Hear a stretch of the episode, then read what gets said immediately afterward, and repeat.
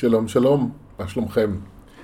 אני uh, רוצה להקדיש את הפרק הזה בפודקאסט לנושא של קבלת עזרה. והסיבה שאני עושה את זה היא א', כי זה נושא מאוד חשוב, uh, וב', משום שבקבוצת פייסבוק שאני מנהל, שנקראת תקשור עם העולם שבפנים, הנושא הזה עלה לדיון לפני שבוע, והרבה מהתגובות היו שקשה לאנשים לבקש עזרה. שזה שם אנשים אה, רגשית במקום קשה, מקום כואב. אנשים, חלקם לפחות, מנסים להימנע מזה. או אה, עושים את זה רק כשאין ברירה. ואני רוצה לדבר על זה, כי אני חושב שאחד הדברים החשובים אה, בחיים זה שאנחנו נלמד מחדש לקבל עזרה. ואני אומר מחדש משום שאנחנו בטבע שלנו יודעים את זה. אנחנו נולדים פתוחים לעזרה, אנחנו לא יכולים להסתדר לבד, וזה חלק מהטבע, לתת ולקבל. אה, ומשהו קורה לנו בדרך. אנחנו לומדים לא לסמוך, אנחנו לומדים להיזהר, אנחנו לומדים להגן על עצמנו מפני האנשים שיכולים לעזור לנו, וזה משפיע אחר כך על מערכות היחסים שלנו ובכלל על כל תחומי החיים. כי גם כסף, אה, גם היכולת שלי לחיות ברווחה כלכלית מושפעת ממידת ההסכמה שלי לקבל עזרה. הכל משולב זה בזה. אני אה, רוצה לספר לכם איזשהו סיפור שקשור ביום הספציפי הזה. אה, זה חמש שנים לפטירתו של הסבא הקובאני שלי. חלקכם מכירים את הסיפור, אני לא הולך לספר אותו כאן כרגע, אבל בשתי מילים, אימא שלי נולדה בקובה, וכשהיא הייתה בת שלוש ההורים שלה התגרשו. אה, סבא שלי, אבא של אימא שלי, נשאר בקובה, ואימא שלי עזבה את קובה יחד עם אה, סבתא שלי, אימא שלה, והם עלו ארצה, והסבא שלי, אה, הוא היה נוצרי, אה, והוא נשאר בקובה, הוא התחתן שוב, ונולדו לו ילדים, ויש שם משפחה מאוד גדולה, ובאיזשהו שלב, בסוף שנות ה-80, התחדש הקשר בין אימא שלי לבין אבא שלה, ולפני תשע שנים, ב-2011, אני נסעתי עם אימא שלי בפעם הראשונה לקובה, כדי לראות מאיפה היא באה ולהכיר קצת את השורשים שלי. והנסיעה הזאת אה, פתחה משהו ב, בלב שלי שלא דמיינתי. גם כלפי הארץ הזאת ובכלל כלפי המשפחה. ומאז נסעתי כמה וכמה פעמים, אני חושב שבסביבות השבע פעמים הייתי בקובה במהלך השנים לאחר מכן. ו... לפני בערך חמש שנים, בעצם חמש שנים וחודשיים, זאת אומרת 2014, כן. בנובמבר 2014 היינו בקובה, וסבא שלי אז חלה. היינו שם, אני הייתי שם לפחות לשבועיים, ואחרי שבוע הוא התחיל, הוא כבר לפני זה לא היה במיטבו, והתחילו איזה שהם כל מיני תופעות לא ברורות, שאני לא זוכר בדיוק מה הן היו, ובשבוע השני לשהות שלי בקובה הוא ממש נהיה חולה, ולקחו אותו לבית חולים. ואתם צריכים להבין, קובה היא אה, מדינה מאוד מוזרה עם כלכלה במצב קטטוני. אה, אחד המאפיינים של הכלכלה הקובאנית, וזה נוגע לכל תחומי החיים, אה, הוא אחד, ש... המחיר, דברים יכולים לעלות הרבה מאוד כסף, הרבה מעבר ליכולת של אנשים לממן אותם, ואני מדבר על דברים בסיסיים כמו אה, לחם אה, וירקות וביצים אה, וכן הלאה, וגם תרופות. אה, וב' שלא תמיד יש להשיג את הדברים. גם אם יש לך כסף, לא בהכרח יהיה. אני באחת הנסיעות שלי אה, לקובה חזרתי ארצה ושלחתי לסבא שלי שני קילו מלח, כי פשוט לא היה מלח בכל האי. לא היה מלח, אבל אפשר היה לקנות ב-3,500 שקל טלוויזיה עם מסך שטוח של סוני בחנות. זו קובה, הזויה לגמרי. וכשסבא שלי חלה, לקחו אותו לבית חולים, שזה אה, אה, נורא ואיום. אה, כאילו המבנה וה, והתנאים שם, והוא היה צריך אנטיביוטיקה. ואין אנטיביוטיקה. צריך היה להשיג אנטיביוטיקה לסבא שלי. עכשיו, זה לא שהיה מצב שבו נאמר בבית חולים אין אנטיביוטיקה, אבל יש uh, בבית מרקחת או בקופת חולים, אין, היה צריך להשיג. עכשיו אנחנו מדברים על 2014, היום יש כבר אינטרנט ופייסבוק ודברים כאלה בקובה, אבל אז זה עוד לא היה, ואני ב- ביום יומיים האלה פשוט צפיתי בהשתאות מה זה, מה זה רשת חברתית במדינה שבה אין גישה לרשתות חברתיות מהמובן שאנחנו מבינים ומכירים. וזה בן אדם דיבר עם בן אדם וההוא התקשר להוא וההוא, עכשיו לא לכולם יש טלפונים, אז ההוא נסע לאופניים והשיג, מפה השיגו איזה אמפולה של אנטיביוטיקה ופה השיגו עוד איזה כמה אמפולות של אנטיביוטיקה וההיא, בגלל שסבא שלי היה אדם מאוד ידוע אה, ומאוד אהוב, אז אה, ההיא הסכימה לתת לו מהקצת מלאי שהיה לה ב... לא יודע מה, במרפאה, וההוא השיג מפה וההוא השיג מפה, והצליחו להשיג לו במהירות רבה מאוד יחסית את האנטיביוטיקה. וזה היה אה, מדהים לראות את זה מהצד, את ההתגייסות לעזור לו, ואיך עושים את זה במקום שאין וואטסאפ, אין אס.אם.אס, לחלק מהאנשים בכלל אין טלפון. אז ההוא מתקשר להוא וההוא הולך לשכן, וזה נוסע על האופניים כדי לדבר עם ההוא, שידבר עם ההוא. בקיצור, התגייסות שלמה. אה, וזאת הייתה אה, דוגמה קיצונית יחסית לדינמיקה שפגשתי בנסיעות האלה בכל מיני מצבים. איך עוזרים אחד לשני בתוך אה, מציאות שבה יש מחסור וצמצום ויש אי ודאות ברמה שאנחנו בכלל לא מכירים.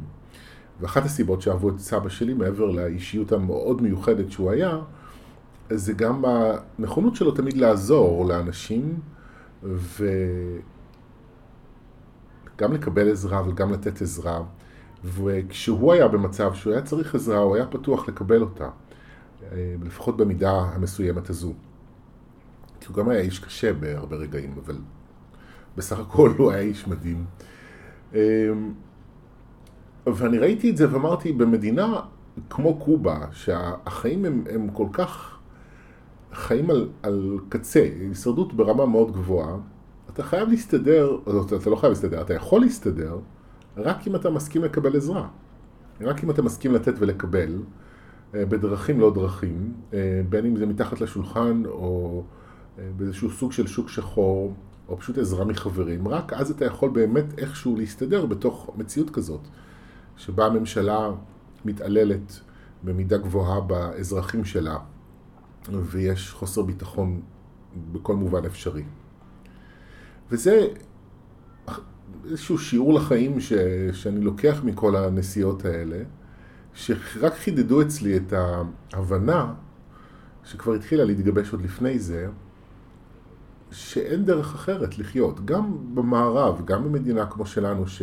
עם כל הקשיים שאנחנו נמצאים איתם, המצב פה הוא לאין שיעור הרבה יותר טוב ממה שקורה בקובה.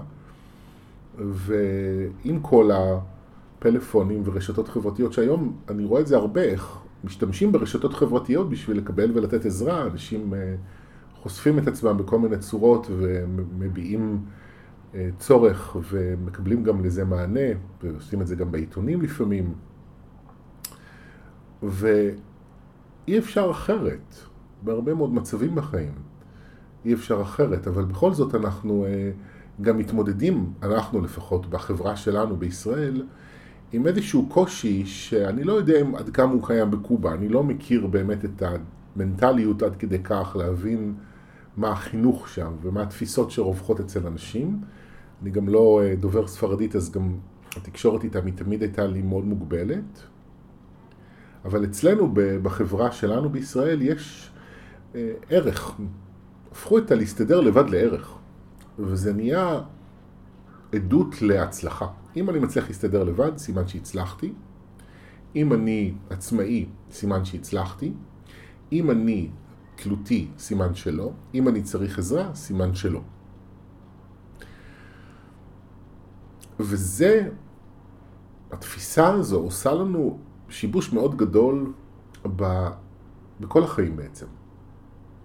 כי החיים, ללא יוצא מן הכלל, הם מבוססים, החיים, על שיתוף פעולה. וכשאני יש שיתוף פעולה, זה מצב שבו אני נותן ומקבל.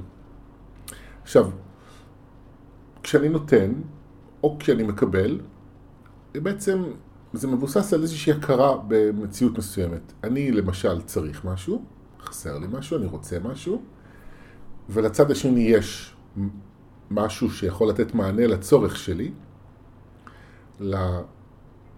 לרצון שלי, ולהפך, כשאני בצד שיכול לתת, יש לי מה לתת כמענה לצורך או לרצון של מישהו אחר. וכל דבר בעסקים, בחברות, במשפחה, בזוגיות, בלימודים, אמ, בכל מה שקשור להגשמה עצמית, כל הדברים, כל החיים שלנו מבוססים על שיתוף פעולה. אני צריך משהו, ויש איזשהו מענה שמגיע מהמציאות. אני רוצה שיהיה לי חם בחורף, אני מדליק מזגן, כל זה קורה על בסיס חשמל. בשביל שיהיה לי חשמל בדירה, אני צריך לקבל איזשהו מענה. יש אנשים שיודעים איך להזרים חשמל אליי לדירה, בלעדיהם אני, לא יודע אם אני אמות, אבל אני אסבול מאוד מקור, זה בטוח. אה, ואני צריך לשתות מים, אז יש אנשים שיודעים להזרים מים אליי אה, כדי שאני אוכל לשתות ולהתקלח וכן הלאה. ואותו דבר גם לגבי אוכל. ובהרבה מהדברים הבסיסיים ביותר, מהצרכים הבסיסיים ביותר שלנו, אנחנו תלויים באחרים. אנחנו לא יכולים לעשות את זה לבד. אני לא יכול לדאוג לעצמי לבד למים, לאוכל, לחשמל וכן הלאה. אז איפה הקושי? הקושי נובע כשזה מתחיל להיות אישי. כי כשיש לי את הצורך שלי, ויש אנשים, מערכות, זה אפילו לא אנשים שאני פוגש, זה מערכת, חברת המים, חברת החשמל, המכולת או החקלאים, אני לא מסתכל על האנשים האלה בעיניים, אני בדרך כלל לא בא איתם במגע, אז אה, יותר קל, זה יותר קל. אבל זה מתחיל להיות קשה כשזה מגיע לדברים האישיים, כשאני נמצא בסיטואציה שבה אני בצורך מסוים, יש לי רצון מסוים שאני זקוק לאיזשהו משהו ממישהו כדי לתת לזה מענה, וזה כבר להסתכל בעיניים וזה לשים את עצמי רגשית במקום הזה שאני חשוף אה, עם הרצון שלי או עם הצורך שלי, ומשהו יכול לקרות. משהו יכול לקרות לי במקום הזה. אני יכול לקבל מענה, אבל אני גם יכול לקבל עוד דברים. וזה מחזיר אותי לילדות שלנו, לחוויות שאנחנו חווינו באופן שבו גידלו אותנו. הרגעים והמצבים שבהם כאשר איבדנו רצון מסוים או צורך מסוים, קיבלנו כעס או ביקורת או חוסר סבלנות או התעלמות אה, או דחייה כזו או אחרת. וזה קרה לכולנו, לא על כל דבר, לא תמיד, אבל זה קרה מספיק פעמים בשביל שאנחנו נלמד שיש דברים שאנחנו לא יכולים לחשוף, בין אם זה בפני אנשים מסוימים או בכלל. בין אם לפעמים ובין אם תמיד. ואנחנו למדנו להתאים את עצמנו אה, לסביבה שלנו. אז את זה אני לא אבקש, את זה אני לא אציע או ארצה, בין אם אני ממש צריך את זה ובין אם לא. כי יש מאבק ויש דחייה וזה יכול לכאוב לי. ובנוסף, גם מלמדים אותנו שצריך להתפשר בחיים, ושאני לא יכול לקבל הכל. שזה כבר אמירות שאולי מגיעות בגילים טיפה יותר מאוחרים, אבל זה גם שם. אז אני גם אומרים לי את זה, שהחיים הם פשרה, ואני לא יכול לקבל הכל. וגם כשאני לפעמים מבקש דברים, או צריך דברים, אז גם יורדים עליי, או כועסים עליי, או מתעלמים ממני, וזה כואב לי. אז אני לומד שזה לא בסדר, ולא כדאי לי להיות במקום הזה שבו אני צריך. ואז עוטפים את כל זה באיזושהי אידיאולוגיה. והאידיאולוגיה הזאת אומרת, זה ערך עליון להסתדר לבד, זה, סימן, זה סיפור הצלחה. בניתי את עצמי בעשר אצבעותיי, בכוחות עצמי, הוצאתי את עצמי מהשכונת עוני שבה גדלתי. יש לפעמים כותרות כאלה בעיתונים, אתם מכירים אותן? איזה אבסורד. אף אחד לא עושה שום דבר לבד. תמיד אנחנו צריכים עזרה ושיתופי פעולה בדרך. אבל יש, זה הסיפור הזה, זה מקור הגאווה. עכשיו, מה הבעיה בזה? אני יכול להצביע על כמה דברים. קודם כל, זה עושה את הדברים הרבה יותר קשים לפעמים. כי עזרה לפעמים יכולה להביא פתרונות מאוד פשוטים. זה יכול לקצר ולהקל על תהליכים. זה לא uh, חייב להיות מורכב כמו שזה כשאני מנסה לעשות את זה לבד. זו הסיבה הראשונה. הסיבה השנייה, איך אני אנסח את זה? יש דברים שאי אפשר לעשות לבד, אוקיי? אני לא יכול לחיות בזוגיות לבד. אני לא יכול להרוויח כסף לבד. אני לא בנק, אני לא יכול להדפיס לעצמי כסף. אני חייב שאנשים ירצו את מה שיש לי להציע, וירצו לתת לי בתמורה את מה שאני מבקש. אני חייב שיתוף פעולה שמבוסס על העובדה שאני צריך. אני צריך כסף, אני צריך עבודה. אותו דבר עם זוגיות. אני יכול לחבק את עצמי, אוקיי? אבל זה לא אותו דבר. ואם אני רוצה זוגיות, וזה לא בהכרח משהו שאני חייב, אפשר לחיות נהדר גם בלי, אבל אם אני רוצה זוגיות, אני לא יכול להיות בזוגיות לבד, אני צריך להיות עם מישהו. וזוגיות, או אינטימיות בכלל, לא רק בזוגיות, גם בחברות, היא מבוססת על הכרה בצורך שלי וברצון שלי ובהסכמה לחשוף את זה ולבקש מענה עבור זה. וכשקשה לי עם זה, זה יכול להשאיר אותי לבד. וגם אם אני בזוגיות, זה יכול לשמר מרחק אה, וליצור מריבות. כי אם אני מפחד לחשוף את הצורך, אני בא עם אשמה סביב זה, ואולי עם כעס על עצמי, או אכזבה מעצמי, אז זה, האופן שבו אני אחשוף את עצמי יכול ליצור בלגן. והתגובות שאני מגנט ישקפו את הביקורת העצמית שלי, ואת החוסר סבלנות שלי לעצמי.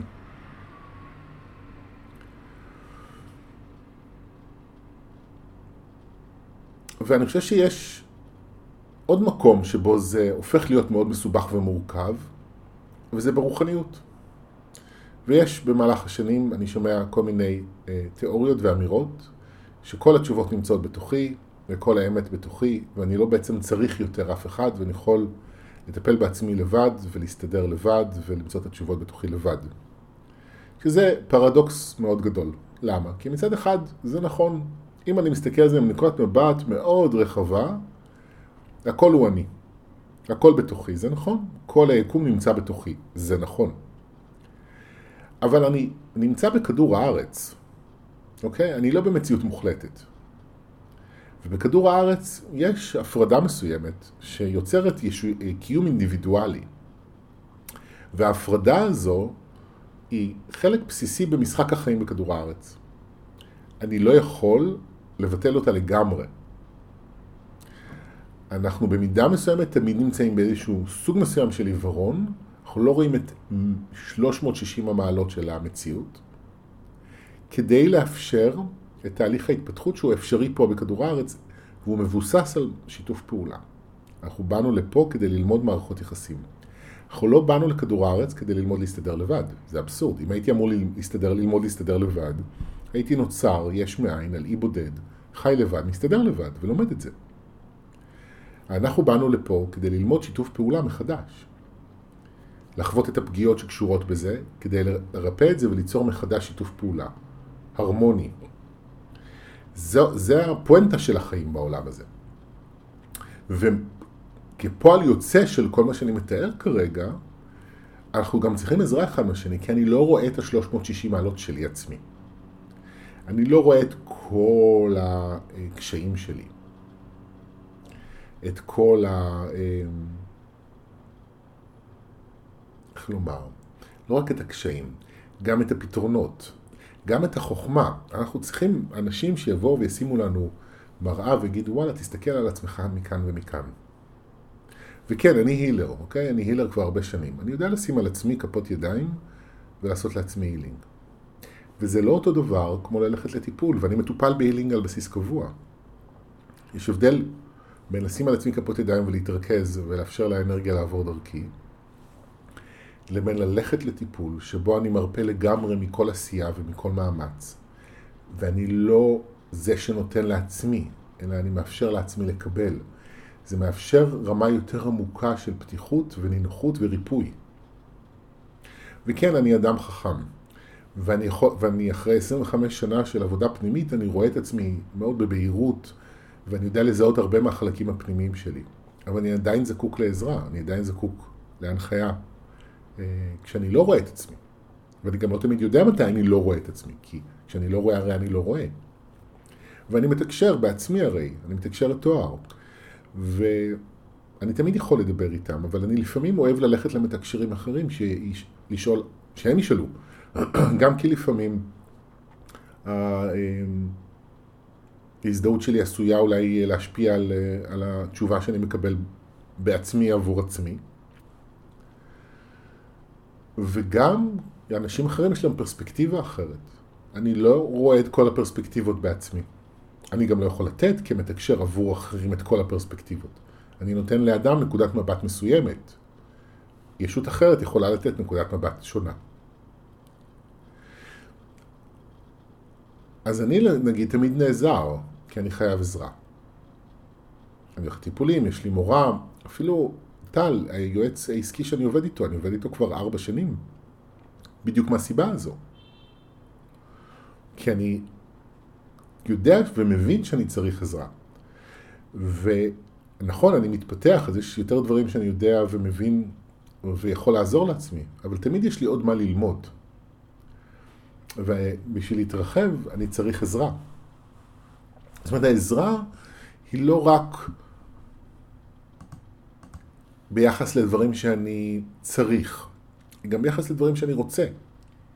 היא לא רק לבסיס של הישרדות, אלא גם להתפתחות שלי. אני צריך עזרה. ואתם יודעים, אני הרבה פעמים חושב על זה שאנחנו, מה שאנחנו מסרבים ללמוד בדרכים עדינות, אנחנו לפעמים לומדים בדרכים יותר קשות. והרבה פעמים אה, אני רואה איך אנשים שהיו תמיד כל החיים שלהם מאוד חזקים ועצמאיים ולא הסכימו לקבל עזרה, כשהם מגיעים לגילאים מבוגרים הם פתאום נהיים מאוד תלותיים. כי הגוף שלהם נהיה חולה והם לא מצליחים לעשות לפעמים דברים בסיסיים בכוחות עצמם. וזה לפעמים מאוד עצוב לראות את זה, אבל אני גם רואה בזה את הדרך של ה... לא יודע, של מה, ללמד אותי להסכים למה שלא הסכמתי לו. ואם אני לא לומד את זה מכאן, אני לומד את זה מכאן.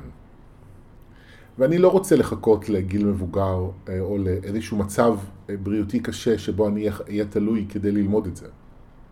אני רוצה ללמוד את זה אה, בעודי צעיר יותר ובריא יותר, שזה בסדר שאני צריך, וזה בסדר שאני בתלות, וזה בסדר שאני לא יכול בלי. עכשיו, זה לא שאני בתלות באנשים מסוימים, זאת אומרת, אני כן ולא. אני למשל לומד עם ורדה, המורה שלי, כבר 25 שנה. היא בת, אה, בשנות ה-70 לחייה, אני בשנות ה-40 לחיי. אם לא יהיו הפתעות מיוחדות, יש סיכוי שהיא תעזוב את כדור הארץ לפניי, אלא אם כן יהיו הפתעות. זה אומר שצפויים לי הרבה מאוד שנים אה, שאני אחיה בלעדיה. שזו מחשבה מאוד מפחידה ברגעים מסוימים, כי אני מאוד צריך אותה. אבל אני גם יודע שזה יקרה. ואני יודע ש... אני אצטרך, ותפקידי יהיה לתת מענה לצורך שלי ב- בלימוד, בעזרה, בהנחיה, בדרך אחרת. זאת אומרת, אני מזהה, יש לי צורך, וכרגע, או כבר הרבה מאוד שנים, הוא מקבל מענה בדרך מסוימת עם אישה מאוד מסוימת. ואני אצטרך לתת לזה מענה בצורה אחרת, לכשהיא לא תהיה. הייתה לי חברה מאוד טובה, שהיא פחות או יותר בגילי, והיא נפטרה לפני כמה שנים. והיא הייתה הרבה שנים גם מטפלת שלי ברפלקסולוגיה. והיא הפסיקה לטפל באופן טבעי, ואחר כך היא גם נפטרה, ואני הייתי צריך לתת מענה אה, לצורך הזה שלי בטיפולים האלה, בדרך אחרת.